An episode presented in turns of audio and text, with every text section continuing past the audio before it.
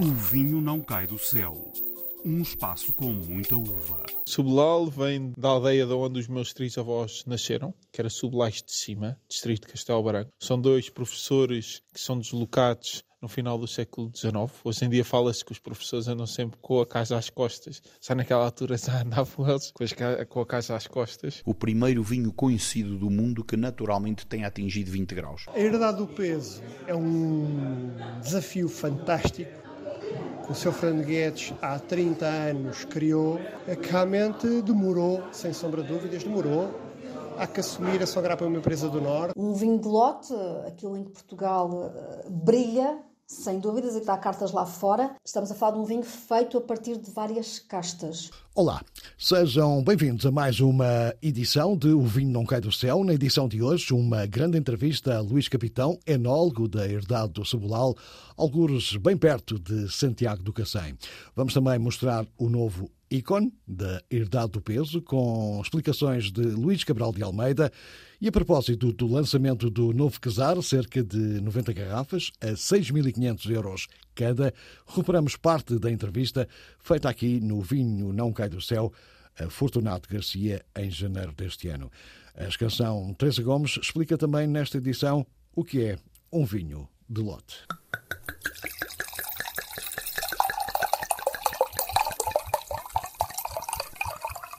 É o primeiro copo a ser servido na edição de hoje. É bebido na companhia de Luís Capitão. Estamos na Herdade do Cebolal, bem perto de Santiago do Cacém. O que há para saber sobre estes vinhos, contado a seguir pelo próprio Luís Capitão. Então, o vem da aldeia de onde os meus três avós nasceram, que era Sublais de Cima, distrito de Castelo Branco. São dois professores que são deslocados no final do século XIX. Hoje em dia fala-se que os professores andam sempre com a casa às costas. Só naquela altura já andavam eles com a casa às costas. E quando chegou aqui à Costa Alentejana, ao Conselho de Santiago do Cacém, o meu trisavô não teve sucesso com, com a área dele, que ele era professor de latim. Ninguém aqui no Alentejo queria, queria aprender latim. E como vinha de uma família de agricultores, começou a explorar este negócio de, de vinhos. Quando começa a, a explorar o, o, este modelo de vinhos de floresta, teve de chegar a um ponto de lhe dar um nome. E então ele era conhecido pelo Senhor de Sublais. Pensou, ninguém o conhecia por Caios, porque era um nome que não era comum. Então era sempre o Senhor de Sublais, Sublais. Pensou, olha, por que não dar o nome de Sublal, que é o nome da minha origem, e, e portanto ficou assim desta forma o projeto Portanto, o projeto neste momento tem 147 anos, faz 148 anos para o próximo ano e pronto, e é assim que ele nasce. Portanto, não tem nada a ver com cebolas. não, cebolas, por acaso, hoje em dia, claro que dentro da vinha metemos uh, legumes, com as cebolas que lá que aparecem, nabos também, rabanetes, como leguminosas, gramíneas, mas tem a ver com uma filosofia da agricultura regenerativa que nós acreditamos, sobretudo para ter bom vinho, antes de ter bom vinho, temos de ter boa fruta. Para ter boa fruta, temos de ter bons solos. Solos não contaminados, solos puros, e desta forma temos de trabalhar, temos de aprender eh, com, com técnicas ancestrais do tempo dos meus bisavós, trisavós, tretavós, que era, eles não pensavam em culturas só utilizando uma variedade, eles misturavam várias culturas. Portanto, eu dentro da vinha posso produzir vinha, legumes, cereais, uh, árvores de frutos, árvores de madeira, de forma a criar um, um ecossistema. Portanto, e isso tem muito a ver também com uma certa filosofia de sustentabilidade que, que o Luís também tem como, como preocupação, preocupação principal para o trabalho aqui. Sim, o, hoje em dia nós que ouvimos a rádio, ouvimos a televisão, muitas redes sociais, uh, percebemos que o sul da Europa, não falamos só de Portugal, mas o sul da Europa está com graves problemas de aquecimento global. Uh, e se nós não mudamos modelos agrícolas, cada vez vamos ter mais dificuldade em produzir fontes de alimento para, para, para, a nossa população. Portanto, para não disparar os preços, vamos ter de olhar para a natureza com outros olhos. E, portanto, hoje em dia, quais é são os problemas que eu sinto na herdade? Problemas de água, é seca, altas temperaturas, uh, novas pragas que nós não conseguimos identificar ou uh, trabalhar. Portanto, temos de voltar uh, um pouco atrás, um pouco, são, são, são, duas, são dez décadas e tentar melhorar o que foi feito nos últimos, mal, se calhar nos últimos 30, 40, 50 anos. Portanto, existe de alguma forma uma preocupação em, em não estragar aquilo em que estão a trabalhar, fazer com que as coisas possam continuar por, por muitos e muitos anos. Exatamente, nós temos que pensar, sobretudo, o meu projeto, eu penso muito num, numa, numa filosofia de, humana, uh, como meu, os meus trisavós já pensavam. O projeto começou e vai com um projeto de comunidade e, e olhando um bocadinho para a cara deles, acho que o projeto tem de ir para aí. Antes de pensarmos num vinho, temos de pensar nas pessoas, temos de pensar no consumidor, porque é, se nós fazemos, se nós maltratamos, na minha opinião, os agricultores estão na, na linha da frente, no sentido de se trabalham mal, vamos poluir água, que mais tarde nós vamos consumir. Vamos colocar no mercado, seja num hipermercado, num restaurante, em casa das pessoas, comida com agroquímicos. Mais tarde vamos ter problemas com a saúde. Portanto, estes problemas de saúde cada vez vamos, felizmente a, a, a, a, ciência evoluiu bastante, mas nós temos de ter a consciência que os agricultores também têm de ter um melhoramento na parte agrícola, que eu acho que temos feito bastante bem, mas ainda temos de melhorar ainda muito mais. E esse tipo de preocupações depois como é que se reflete no concreto uh, na forma de, de, vinificar os vinhos que são feitos aqui uh, no Sobral?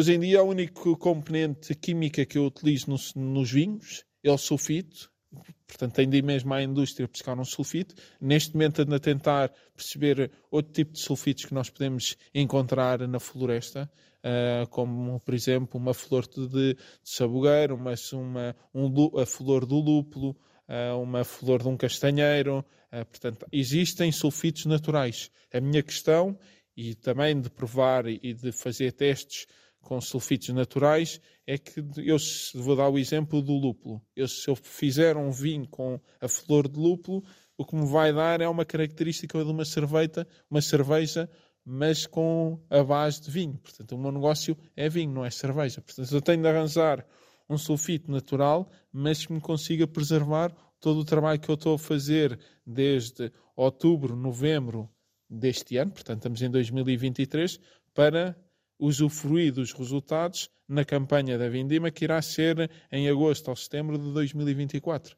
Portanto, o trabalho, nós temos de pensar como é que o produtor pode fazer bons vinhos sem entrar numa, numa vertente química, sem ser uh, à base de produtos de manipulação. Nós, eu acredito que a agricultura baseia-se e sempre se baseou em química, mas nós temos de ser, eu tenho de considerar quase um alquimista. Portanto, se eu tenho uma, um bosque dentro da minha, da, minha, da minha herdade, portanto, eu tenho dentro do meu bosque, em vez de ter o que nós chamamos de um montado de sobre, que é só sobreiro, ou azinheira, ou eucalipto, ou pinhal, tem de criar um bosque rico em 40, 60 espécies de árvores. E aí eu vou pescar uma parte medicinal, uma parte de produção, portanto tenho de conjugar isto tudo e tentar com os meus bosques interagir, criando um, um networking dentro da vinha. Isto é o que eu acredito. Acho que isto é que é mostrar a autenticidade do terroir. Quando nós falamos de terroir, a maioria dos produtores, inólogos, falam só de solo, clima, casta e pessoas. Mas não nos podemos esquecer que a natureza é a base. Portanto, eu meto mais um quinto que é a natureza que falamos da biodiversidade. A biodiversidade é onde está a gênese de um, de um terroir por e duro. E a escolha das castas eh, para produzir aqui tem em conta eh, eh, esse tipo de, de preocupações que acaba de manifestar? Sim, nós neste momento temos uma grande panóplia de castas, isto por, porque geograficamente eu estou no Alentejo, mas a nível de denominação de origem controlada estou em Setúbal, e portanto esta zona da costa alentejana não tem a casta que nós podemos dizer esta é a melhor, não há historial. Portanto, o que, o que começámos a fazer desde o tempo dos meus trisavós até agora é selecionar as castas que nós achamos que são bastante interessantes para aqui para a região, que se adaptam melhor ao clima, para que se adaptam melhor às condições de, de qualidade ou de, ou de desgaste do próprio solo. Portanto, eu acho que hoje há castas que eu posso já considerar que são boas aqui na, na, na minha herdade, que é o caso do, do Castelão, o Alicante, no, no, caso dos tintos. Eu tenho mais que gosto bastante, mas estas são duas de eleição para mim. De brancos, gosto muito do Fernão Pires, o Arinto e o Boal. São, são as cinco que eu, pegando no papel, todo foi feito nos últimos. Eu não vou chegar aos 140 anos, mas nos últimos 100 anos, são as cinco que se têm comportado bastante bem na região. Não têm tido muitas oscilações. E, portanto, isso também tem a ver com uh, o, o, tipo de, de solos em, em, que trabalham e com o clima especial desta zona, que também ganha muito com o facto de estar uh, mais ou menos próximo do mar. Sim, uh, o Castelão, porque é uma casta que gosta sobretudo de umidade, de proximidade do mar, ela não se adapta tão bem dentro no, no interior do Alentejo porque é muito quente, portanto tem problemas de escaldão. O Alicante é o inverso, é, gosta muito mais de calor, mas eu, eu por, também gosto de desafios. Tentei numa, numa vertente diferente de Alicante do tradicional, do tradicional atual. Hoje em dia vejo o Alicante na era dos meus avós, mais avós, bisavós, mas sobretudo avós. O Fernão Pires, vejo, aí de comparar com Setúbal, que são sempre vinhos mais quentes, mais, mais frescos, mas depois falta-lhe o caráter da acidez, que aqui ele tem, tem esta vertente que me dá doçura, mas com acidez. Portanto, dá-me um caráter muito interessante. O Arinto, porque é uma casta que se adapta lindamente em todo o país, e o Boal, porque é uma casta que eu comecei nos últimos quase 20 anos a estudar porque é que o Boal aparece-me nesta zona de costa e ali na zona um bocadinho ali na, em, em Cabanas. Portanto, é uma casta que, se, que apareceu aqui, que foi sempre durante anos bem ou mal trabalhada, mas ficou. Uh, e eu pensei, como casta autóctone, como uma casta uh, em extinção, porque não tentar perceber como é que podemos melhorar esta casta e fazer aqui um trabalho mais genuíno e mais autêntico. Luís tem alguma casta preferida com que gosta mais de trabalhar? Daqui a bocadinho vamos ao, ao beber, mas para já ficamos pelo trabalhar.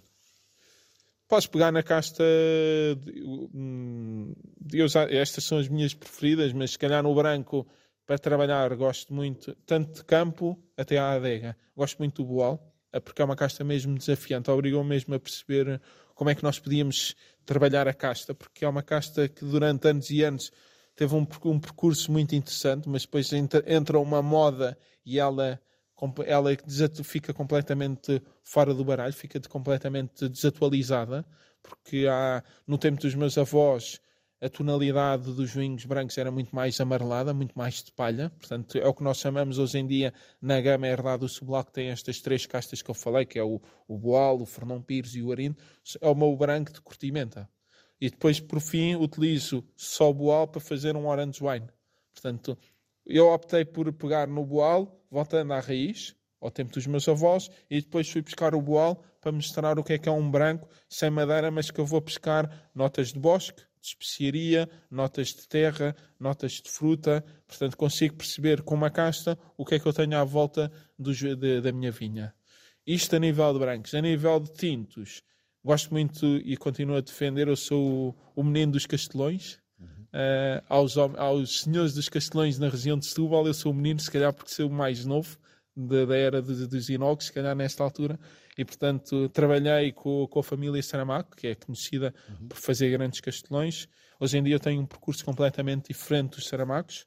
O, eu tento explorar o, o castelão numa lógica de provocar um mercado. Nós hoje em dia defendemos ainda castas como o Pinot Noir, castas internacionais, e às vezes temos, felizmente, esta vergonha que nós tínhamos às vezes de mostrar castas portuguesas, felizmente já passou e acho que o Castelão consegue, consegue ir ao encontro de grandes regiões como a Borgonha, uh, que em França, consegue ir para outras regiões muito boas também nos Estados Unidos que trabalham lindamente Pinot Noirs e mostrar, ok, nós temos, trabalhamos castas portuguesas, autóctones, que estão cá há, bastante, há muitos anos e, portanto, conseguimos entrar em estilos muito mais frescos, estilos muito mais de concentração, estilos sem madeira, estilos muito com, com, com madeira. Portanto, o castelão é uma casta que eu lhe chamo uma casta plástica. Eu consigo fazer grandes brancos de castelão, grandes espumantes de castelão, grandes rosés de castelão, até tintos.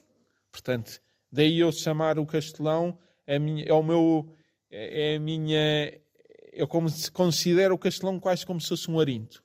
é uma casta que é, não é tão fácil de trabalhar como parece, mas é um grande parceiro para o, para o, para o viticultor e mais tarde para o enol.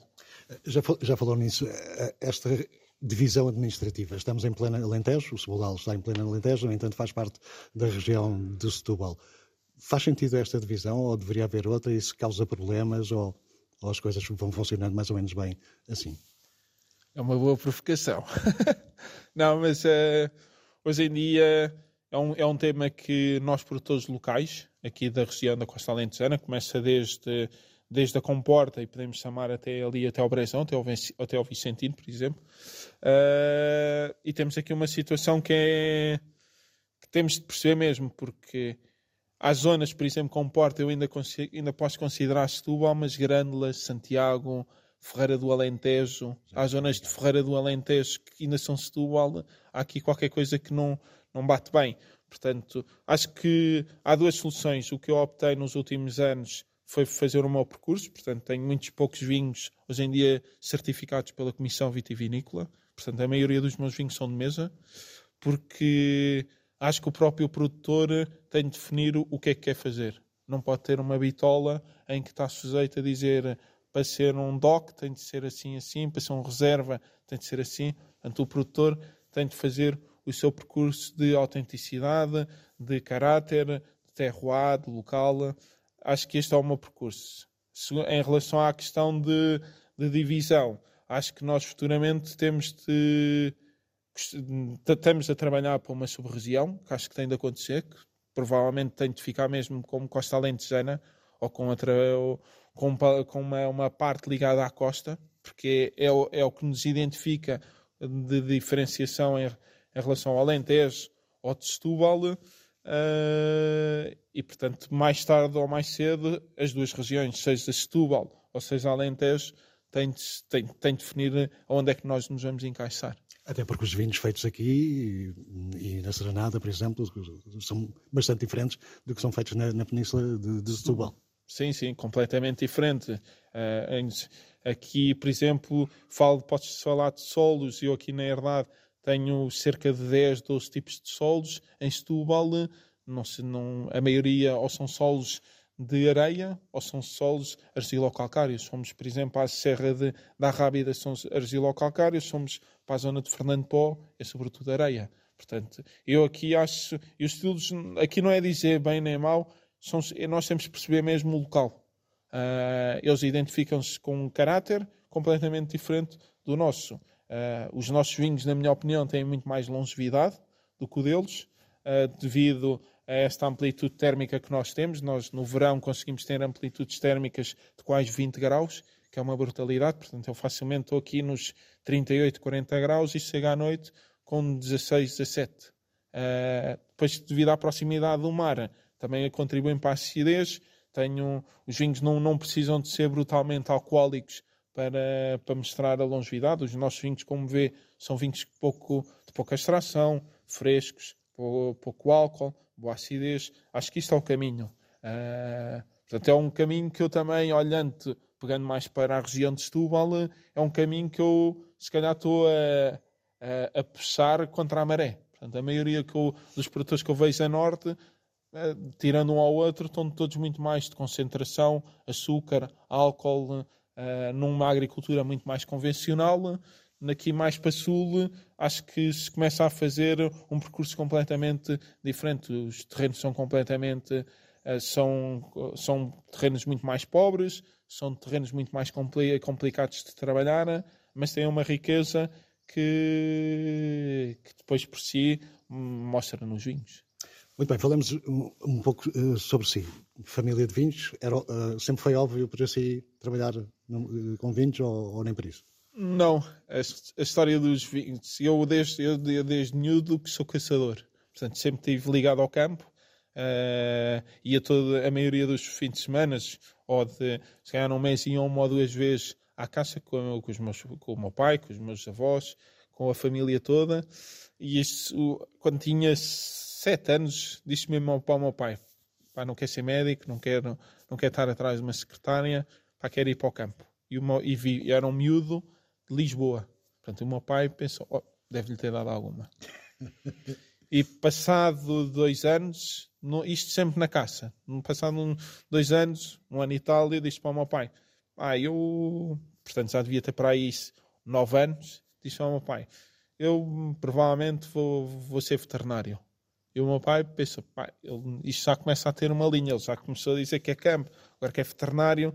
E quando comecei, portanto, chego ali aos 13 anos, cheguei um dia à casa, portanto, estava no liceu, cheguei a casa e disse para, uh, para os meus pais, tem, estávamos ali em janeiro e em fevereiro havia na, nos, nas escolas, a malta ia para, para a neve, e cheguei a pensar, olha, vou para a neve. E cheguei a casa e disse para os meus pais,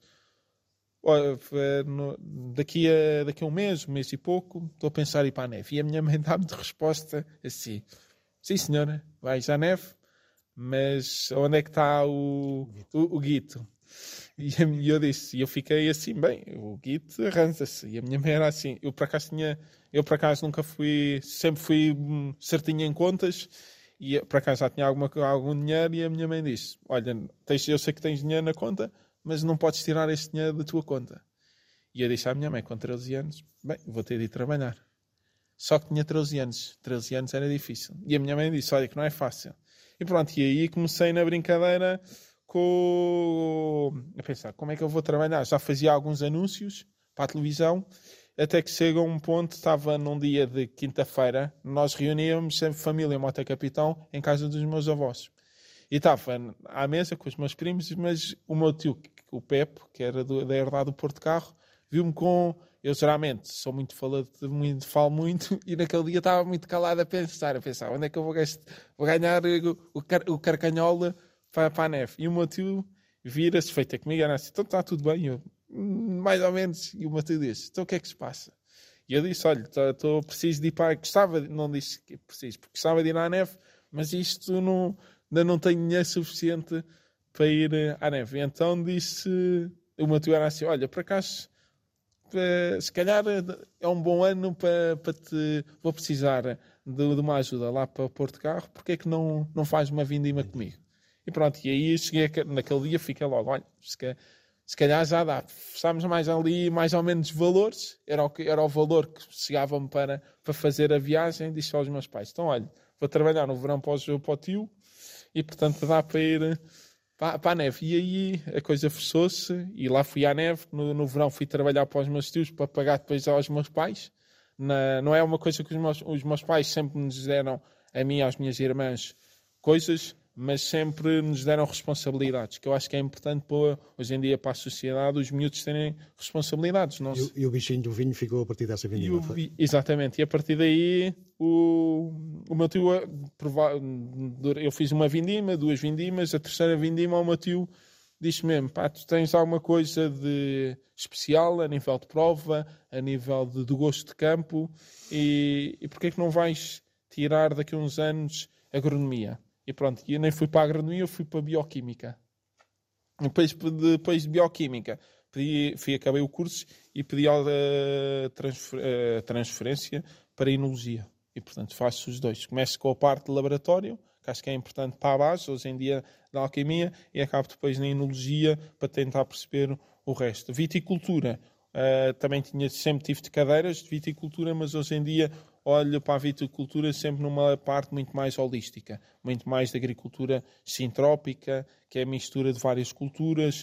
Uh, eu não sou muito a favor só de uma cultura, sou sempre a favor de multiculturas. Acho, olhando para esta vertente, e felizmente acho, ainda bem que não tirei agronomia, que se não tinha se calhar ficado mais formatado, e a maneira como fiz o meu percurso acho que é, foi mais interessante. Isso leva, leva precisamente a outra questão, de todo o processo de produção de vinho, qual é a que gosta mais? Uh, vindima, poda, fazer os blends na adega?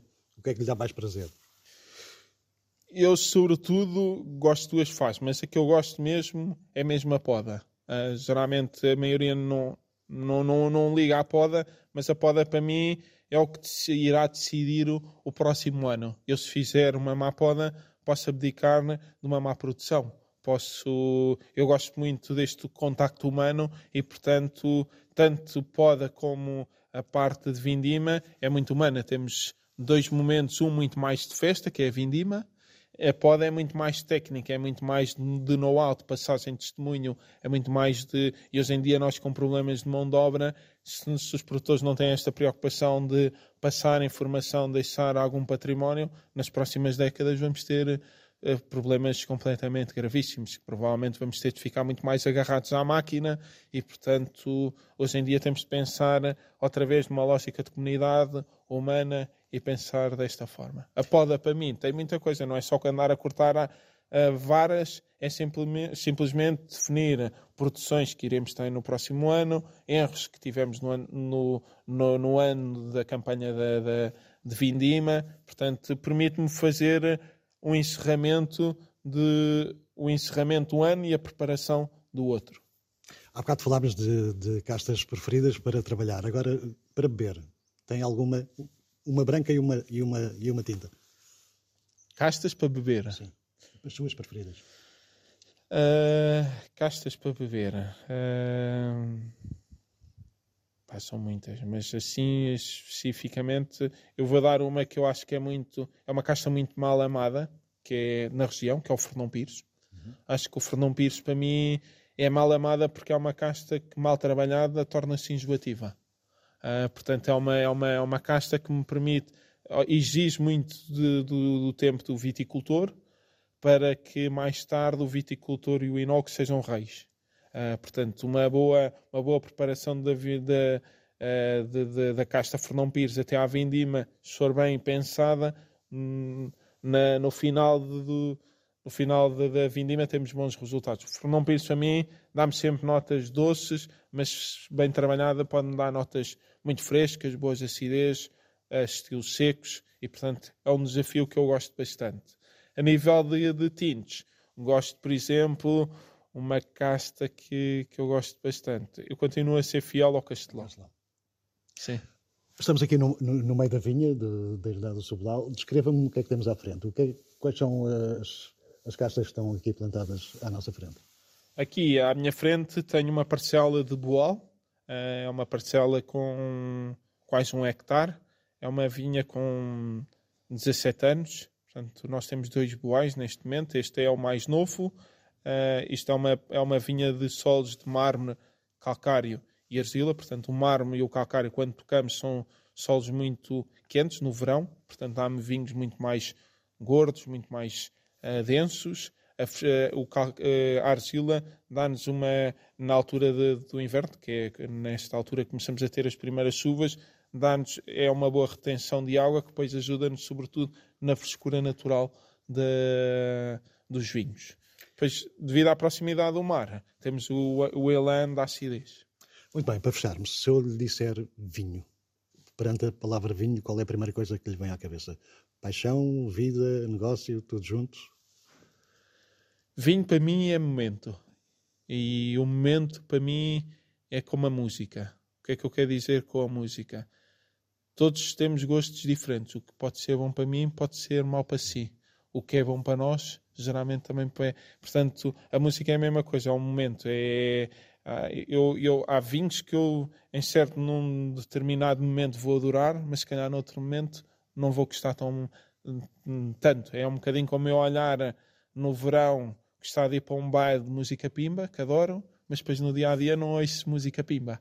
Uh, e portanto, é, um, é, olhando, portanto, e nós temos estes momentos, por exemplo, não é vinho, mas é uma coisa muito típica portuguesa, que é água pé. Portanto, água pé é uma coisa que eu chamo como se fosse uma, uma música pimba. Eu bebo naquele momento, nunca mais bebemos durante o ano, mas é uma coisa tradicional, é uma coisa que nos.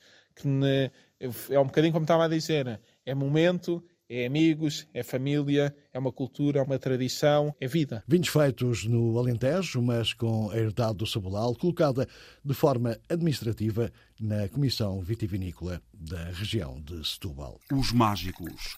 A palavra aos produtores e enólogos que nos levam ao céu. E agora viramos o mapa para os Açores, para a Ilha do Pico. É lá que é feito o quesar. Já é feito há muitos anos, é uma espécie de grande mistério. A propósito do lançamento da nova edição do Novo Quesar, uma edição muito curta, com apenas cerca de 90 garrafas, mas cada uma a custar 6.500 euros, recuperamos uma entrevista feita a Fortunato Garcia, o produtor, uma entrevista feita em janeiro deste ano na Adega do Quesar, na Ilha do Pico, nos Açores. O Fernando costuma dizer que este vinho tem características absolutamente únicas no mundo. Porquê? Eu, normalmente, essa frase que acabou de dizer, normalmente estou a parafrasear alguém. Porque eu dizer isso, é claro que automaticamente sou o suspeito número um. Uh... Todos os enólogos dizem isso. ah, boa. Uh, tanto único no mundo porquê? Primeiro, porque temos três castas praticamente únicas. O verdelho só existe aqui na Madeira. Uh, o arinho dos Açores, tanto que é um, uma derivação do, do, do, nosso verdelho também, e o terrantez do Pico, que é mesmo só autóctone da, da, Ilha do Pico. Portanto, só o facto de ter essas três castas, logo à partida, já o tornava diferenciador e, e único.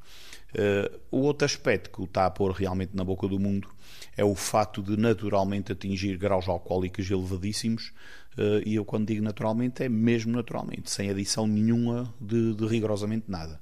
Portanto, o meu vinho, até o grande marketing que faço dele, é que é um puro sumo de uva, uh, com graduações alcoólicas de 18,5, 19, tive um com 20,1 já uma vez. Uh, portanto, e isto é que o coloca num patamar de unicidade uh, quase extrema. Uh, estava uma vez em Nova York e fui apresentado por um professor de enologia ao maior importador do, da costa leste dos Estados Unidos uh, e ele apresentou o meu vinho, que na altura era a garrafa de cristal que ele tinha de 20,1 Uh, e ele apresenta-me apresenta ao meu vinho como sendo o, o, primeiro vinho conhecido do mundo que naturalmente tem atingido 20 graus. Portanto, e estes são, basicamente, são estes pormenores que, que eu afirmo e reafirmo e para já e por enquanto continuo a afirmar. Já, te, já tentou encontrar algum tipo de explicação para esse fenómeno? Isso... Uh, deveria deixar realmente para, para os professores universitários. A única explicação que se consegue até este momento eh, colocar é, é a resistência das nossas leveduras indígenas, eh, que se calhar devido à inauspicidade do nosso clima, também elas mesmo criaram resistências anormais e que fazem eh, estas transformações de açúcar em álcool em ambientes que, segundo os livros, não é possível acontecer. Por acaso agora tive a em dezembro a BBC Travel e achei piada que quando eu disse que o meu vinho, eh, segundo os livros, não era possível acontecer, eh, a repórter começou a chamar o meu vinho o vinho impossível, o que eu achei de impossible wine, achei piada, porque a verdade é isto, isso, eu já tive vários enólogos e, e até jornalistas e, e sommeliers que não acreditam que, que o meu vinho não seja fortificado, porque segundo os livros isto não pode acontecer. Mas os livros são feitos para se reescrever de vez em quando. O, vinho chama-se Quesar, todos sabemos, se, se, lemos um bocadinho da história, que há uma grande ligação entre os Açores e, e a Rússia, pelo menos há, não sei, 5, 6, séculos atrás. Uh, alguma ligação aqui? Uh, bem, hoje em dia não pode haver mas ou neste momento não pode haver. Não, houve. Uh, aliás, o nome Czar, meu pai é que o, o, que o dá nos anos 60, final dos anos 60, quando lê que na Revolução Bolchevique de 1917 são encontradas garrafas de vinho passado do pico, e atenção que vinho passado era o que era chamado aquilo que hoje chamamos, ou da forma como o Czar é feito, que é feito com uvas passa, uh, encontraram-se garrafas de vinho passado do pico nas caves do último Czar Nicolau II. Eu, quando estive em Moscou e ganhei uma medalha de ouro, em 2011, tive uma revista de Moscou que queria escrever acerca do meu vinho, mas queria provas que os czares bebiam. E eu passei pá, dois anos e ainda hoje continuo a ler muita coisa, a tentar procurar o que, o que existe de, de escritos antigos do vinho do Pico. Já achei uh, coisas incríveis, mas nunca achei isto que meu pai afirmava porque é que tinha dado o nome. Um vinho misterioso que vale a pena descobrir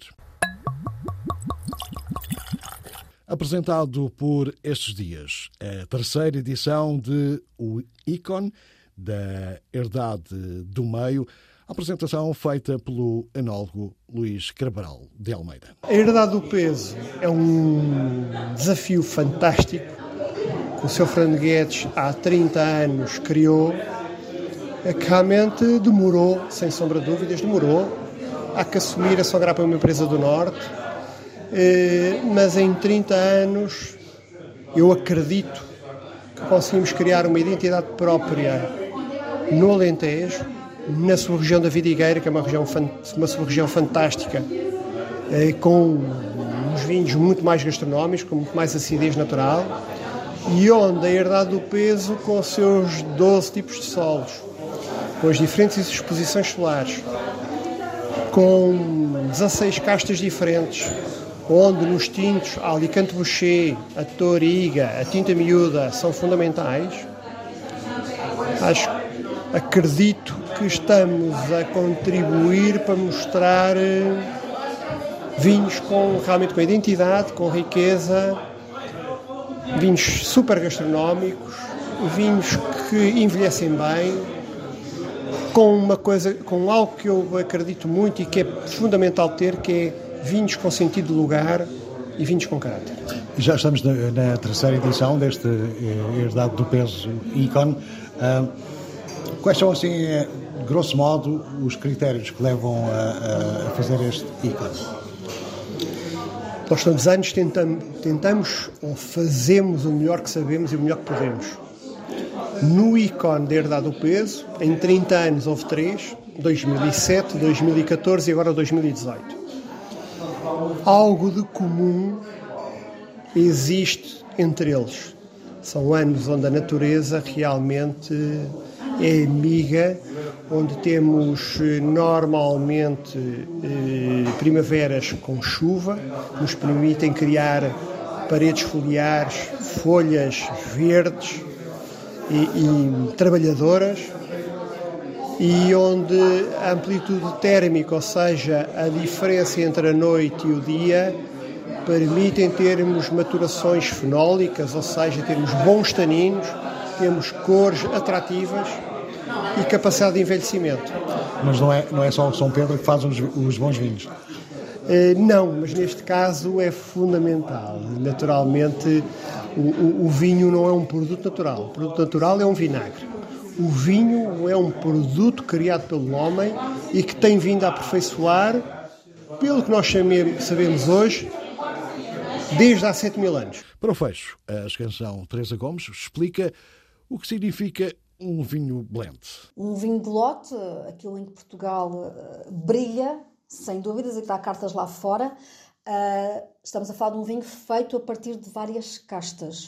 Uh, eh, um, podemos ter uma vinha em que as castas estão plantadas todas misturadas, normalmente uma vinha já com bastante idade, e a vindima é feita com elas todas misturadas, e por vezes isto também vem escrito no rótulo com a palavra em inglês field blend, portanto, o blend, o lote é feito no campo, neste caso na vinha, ou o produtor pode uh, optar por misturá-las na adega, vindimá-las em separado e misturá-las na adega. E então aí diz-se que o vinho foi co-fermentado.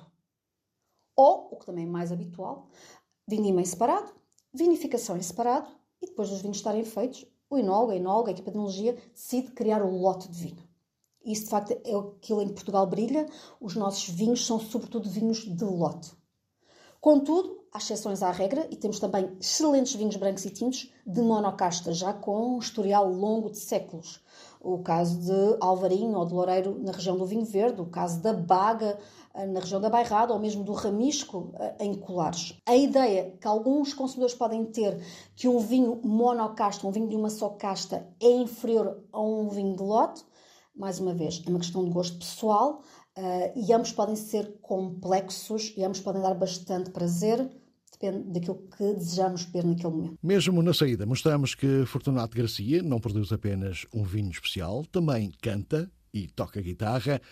Críticas, sugestões e ideias podem ser enviadas para o e-mail alexandre.david.rtp.pt. Saúde e boas provas. Ok. Vinho do Pico, vinho do Pico, vinho gostoso, vinho famoso, vinho do Pico, vinho gostoso, vinho do Pico, vinho famoso. Novas cepas navegaram à sombra de grandes velas, Frei gigante cuidou delas e um dia aqui chegaram, nossas terras conheceram com seus braços abraçaram, pedras que vulcões queimaram, lágrimas derreteram. Vinho do pico, vinho gostoso, vinho do pico, vinho famoso, vinho do pico, vinho gostoso, vinho do pico, vinho famoso. Toda a parreira chorava e o povo acolhedor, suas lágrimas de dor, aos outras também juntava essa tão bela mistura que nos consola no fundo, criou tal fama no mundo que hoje ainda perdura. Vinho do pico, vinho gostoso, vinho do pico, vinho famoso, vinho do pico, vinho gostoso, vinho do pico, vinho famoso. Em casinha junto ao mar, que da noite tenha cor, este vinho, este licor, em pipas vai descansar.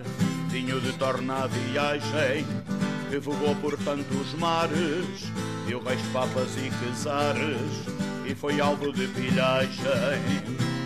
Vinho do pico, vinho gostoso, vinho do pico, vinho famoso, vinho do pico, vinho gostoso, vinho do pico, vinho famoso. Alívio de tantas dores, fomento da alegria, o seu nome até se lia em receitas de doutores. As vinhas têm fama tal que ao gigante labirinto deram um nome distinto de património mundial. Vinho do Pico, vinho gostoso, vinho do Pico, vinho famoso, vinho do Pico, vinho gostoso, vinho do Pico, vinho famoso.